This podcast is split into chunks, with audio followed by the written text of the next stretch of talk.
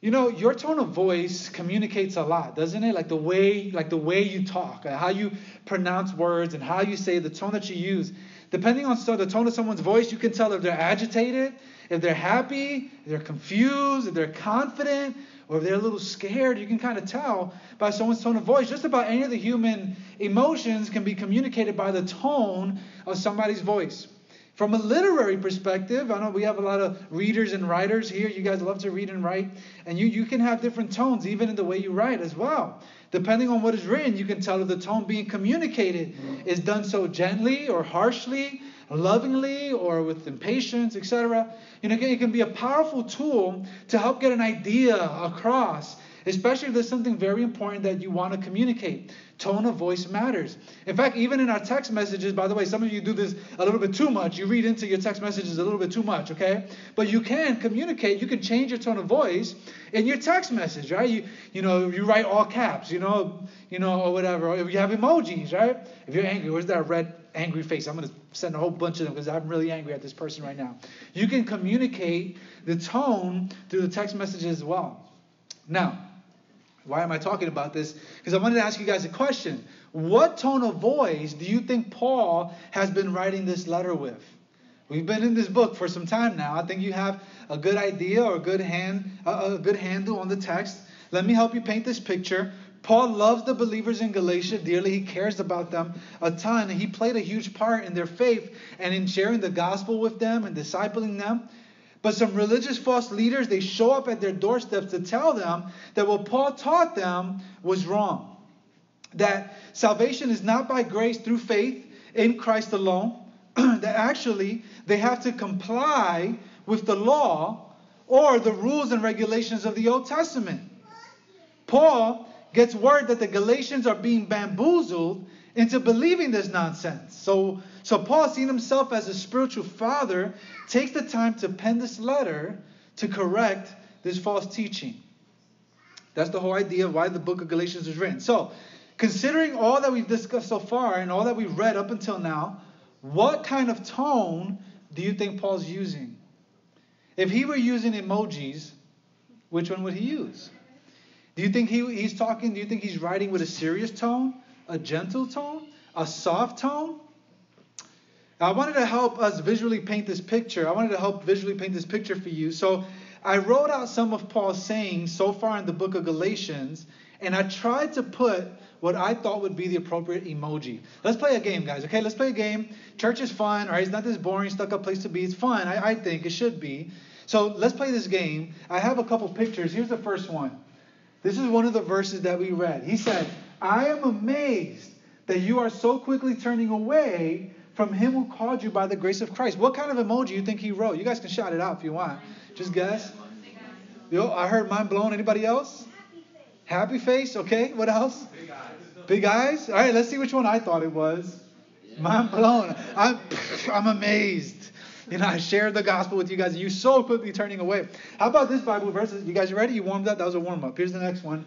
But even if someone should preach to you a gospel contrary to what we have preached to you, a curse be on him. What's the emoji? What, what do you think, guys? Shout it out. Angry. What do, what do you think? Devil face. All right, let's see which one I, I went with. Oh. oh, you can't see it. Why did it come out that color? Our projector's messed up. It's the angry face, the red one. It's supposed to be red. You know, angry face. Okay, here's the. I think this is the last one. Here's the next verse. You foolish Galatians, who has cast a spell on you? before whose eyes Jesus Christ was publicly portrayed as crucified. What do you guys think? What kind of what kind of emoji do you think I use there? Oh, what, what emoji should it be? You think? The eye roll. Okay, yeah. All right. Let's see which one I went with. Oh, the steam coming out the nose. You know, great. But I think you guys get it. Like I think you guys understand. You know, that that's the tone that he's using in this book so far. I wanted to help visually paint this picture for you, and hopefully it did. Does that paint the picture for you? What tone do you think Paul writes his letter with? I think it's a serious tone with a sense of urgency. And it's imperative that he gets his message across to the Galatians, and he's using strong language to get a strong message across.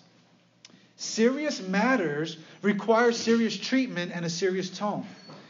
The matter that Paul is addressing here is not a slight differing opinion of secondary and tertiary theological uh, matters. This is not, hey, do we sprinkle or dunk for baptism? This is not, do we serve real wine or grape juice for communion? That's not what he's talking about here. This was a serious matter that contradicted the essence of the gospel. The gospel says that there's nothing you can do to earn your salvation or right standing with God. Listen, you can't wear nicer clothes to church on a Sunday to earn your salvation. You can't be more generous or charitable and earn your salvation. You can't hold the door for the person behind you or give up your seat on the train to a pregnant lady and earn your salvation. Though you should stop being a jerk and do that. That's a great thing to do. The gospel says that our sinfulness created an unrepayable debt which eternally separated us from God. But the gospel also says that while we are more sinful than we will ever know, God is more loving than we will ever know and sent Jesus to pay the sin debt that we owed. Jesus lived a, a, perfect and sinless life, died an innocent death, suffering the wrath of God in our place on the cross. But three days later, he conquered Satan, sin, and death and victoriously emerged from the grave. And with his death and resurrection, for all who put their faith in Jesus, we gain the forgiveness of sin and new life. And that's the gospel. But the moment we add anything to the pure and simple message of the gospel, we pollute and cheapen the power of the gospel. And for this reason, Paul writes this letter to the churches in Galatia with the serious tone that he does. Does it make sense why he's writing it this way? Doesn't it? So let's continue to look into Paul's warning to the Galatians and see what we might glean from the scriptures today as we read. Ask yourself, uh, does does um, the issue at hand does it merit Paul's seriousness and tone to the matter? I think it does. And the reason why I believe so is because number one in your notes, if you want to take that out, go ahead, uh, click your pens and write this down. Number one in your notes, the first fill in the blank. The Galatians were rejecting truth. The Galatians were rejecting truth. Look at verse 15 and 16. It says this Where then is your blessing? For I testify to you that if possible, you would have torn out your eyes and given them to me. So then, have I become your enemy because I told you the what? The truth. Guys, the truth hurts sometimes. And Paul here is comparing the relationship and attitude that the Galatians had with him previously in the verse, uh, versus the response he's getting now after the Galatians have been falsely led away by the Judaizers. Paul paints this dramatic picture of the Galatians willing to gouge out their eyeballs for him previously, you know, before, you know, being interacted with or told this lie by these uh, Judaizers. Uh, remember last week we mentioned how Paul had initially, how he initially encountered the Galatians. He had become very sick, he had become very ill, and the believers in Galatia, they pulled together like a family to accept and to care for him and to commit to seeing Paul through his sickness. And so Paul says, Man, you would have gouged out your eyes for me. Which is exactly why Paul is so taken aback by the response of the Galatians now. How could they have been so easily fooled into accepting another message and reject the truth that Paul had shared with them? And I really believe that this is something we need to talk about because the world would want you to believe that there's no such thing as truth or that truth is subjective. Your truth is true for you, and my truth is true for me. That's what the world wants you to believe. Can you guys imagine going back to your first grade teacher and telling her, hey, uh, uh, um, uh, uh, uh Miss Thornberry, you, you think 2 plus 2 is 4? That's great that that's your truth, but for me, 2 plus 2 is 5. Or how about your boss? How about you, you? Would you? Can you imagine going to your boss? You know, I know that your truth is that I clocked in late every single day this week, and, and that you want to dock my pay. But my truth is that time is relative, and uh, and I think that you should actually give me a raise. How about that? That's my truth. What would your boss do? Guys, that, that philosophical logic doesn't apply anywhere else in life. Yet, so often we try to apply this logic in questions of faith or religion or eternity. Guys, you need to understand that there is truth and that truth exists. And that's why the idea of all religions being basically the same thing is wrong. If Christianity teaches that it is only by faith in Jesus that you are saved, and another religion, religion teaches that eternity is granted to those who worship a pantheon of gods or a whole bunch of gods, there's a contradiction. They cannot be both true because they contradict each other. Do you guys understand? There is truth. And because there's truth, you should dedicate your life to seeking it out. Otherwise, why would you waste your time seeking out a lie? If Christianity were not true, if what we teach here is not true, why would you waste your time coming here? Go wherever truth is. But you see, Jesus said this in John chapter 14, verse 6. I would love for you guys to read it uh, out loud with me. Ready? Go. I am the way, the truth, and the life, and no one comes to the Father except through me. Would you guys just circle where he says that he's the truth, right there? He's the truth. In the Galatians, uh, rejecting Paul's message or adopting the message of the false teachers from Jerusalem, they were rejecting the truth. They were rejecting the truth of the gospel. Do you guys think that merits the tone that Paul's writing with? I think so. The next reason for Paul's tone is this. Number two in your notes is that false teachers can be convincing. False teachers can be convincing. Paul said in verse 17, they, talking about the Judaizer, talking about, you know, these religious people that came from Jerusalem to, to preach this false message, they court you eagerly, but not for good. They want to exclude you from me so that you would pursue who? Them. Let's talk about this. Not everyone who claims to love God or teach the Bible or rocks a big old Kool Aid smile behind a pulpit or on a stage is who they claim to be. There are false teachers, there are false preachers, there are false pastors who want to poison and pollute the truth of God's word in order to lead people astray. And this was certainly the case for the Galatians. Some religious leaders came, uh, some religious leaders had come after Paul had established the church in Galatia and presented their own idea to the believers there. And, and uh, if you remember, they were telling the Galatians that besides faith in Christ, they had to submit to the Old Testament laws and the Old Testament regulations and ceremonial procedures in order to truly be saved.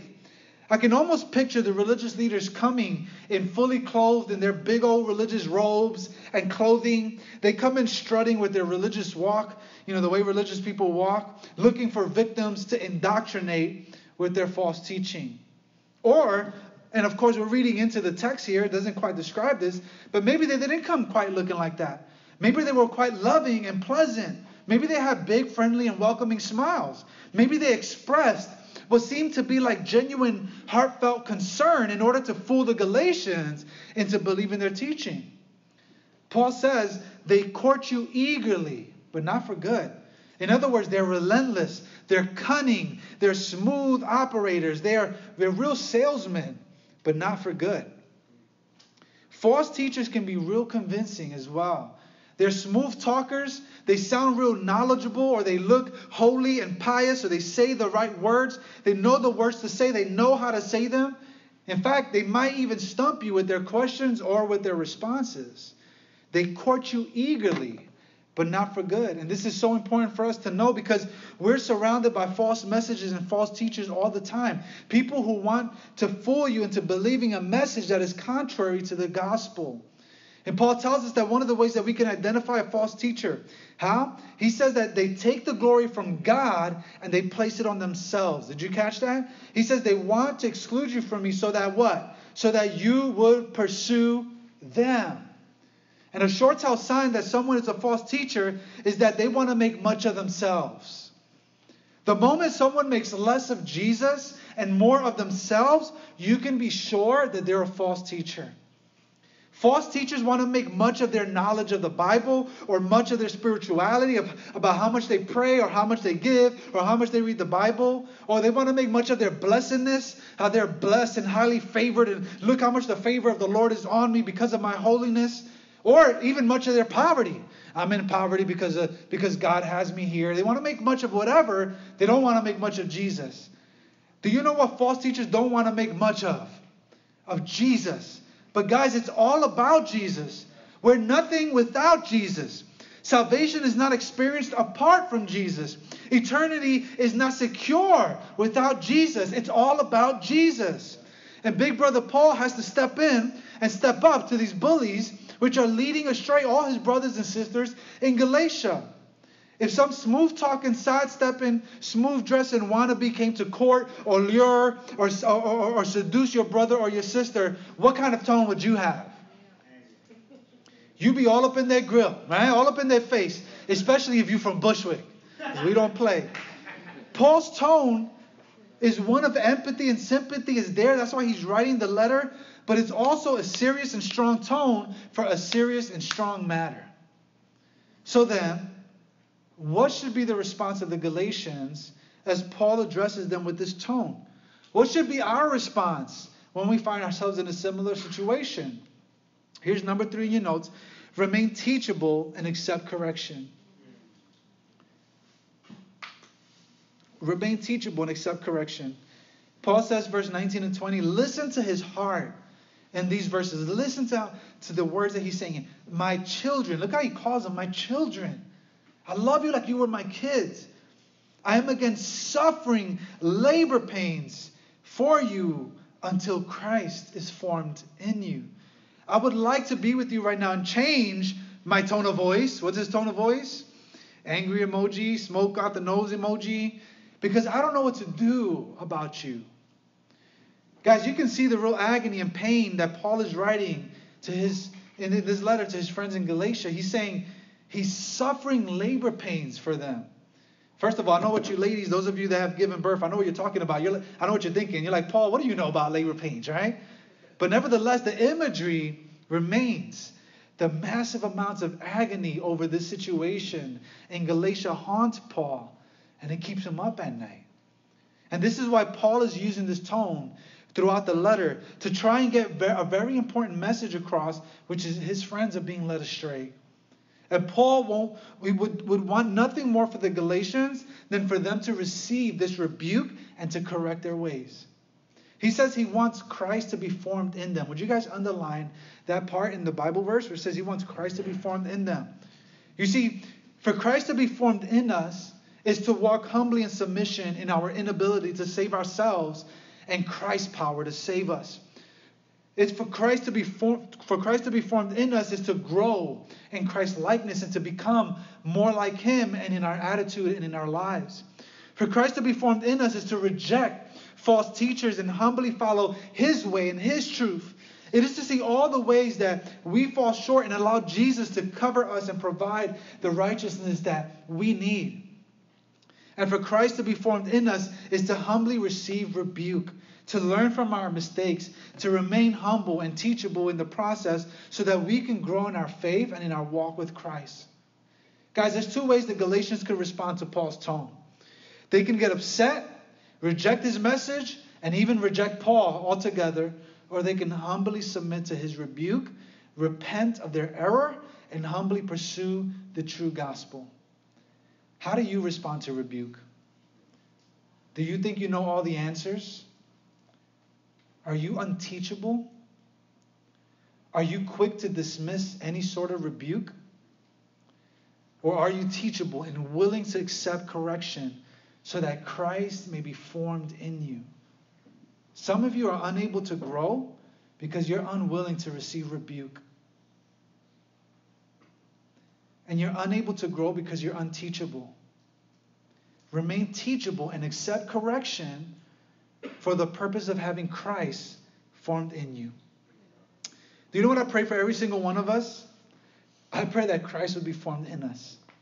I pray that we would have surrendered to the Lordship of Jesus Christ and His power to save, and not our own.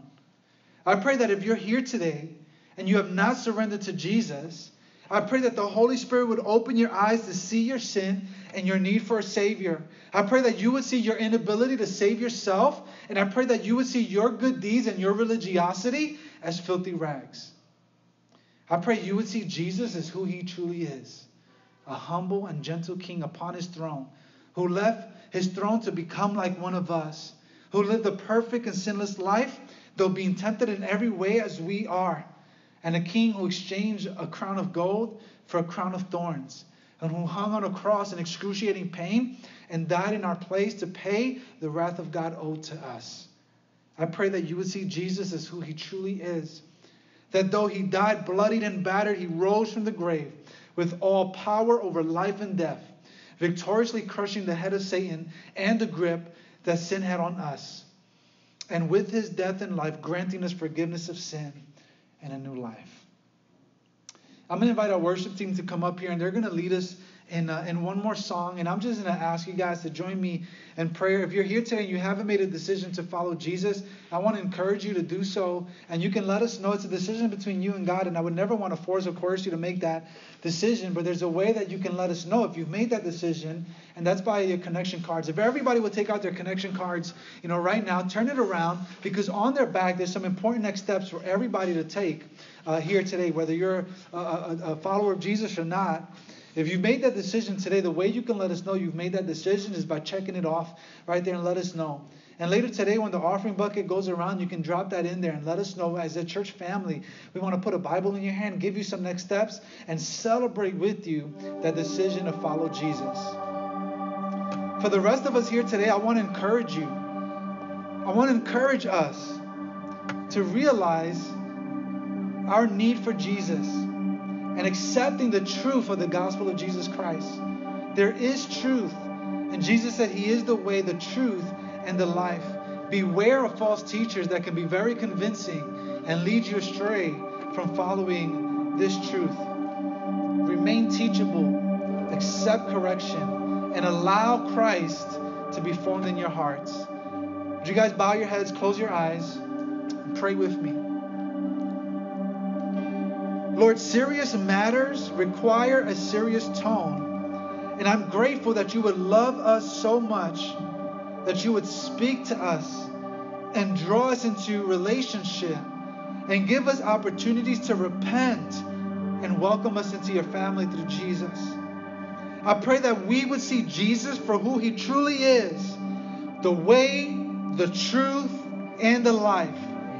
I pray you would guard us from false teachers that we would not be easily led astray. And Lord, I pray that we would be a teachable people, accepting of correction, that we would humbly fall before our faces in full submission and surrender to the Lordship of Jesus Christ.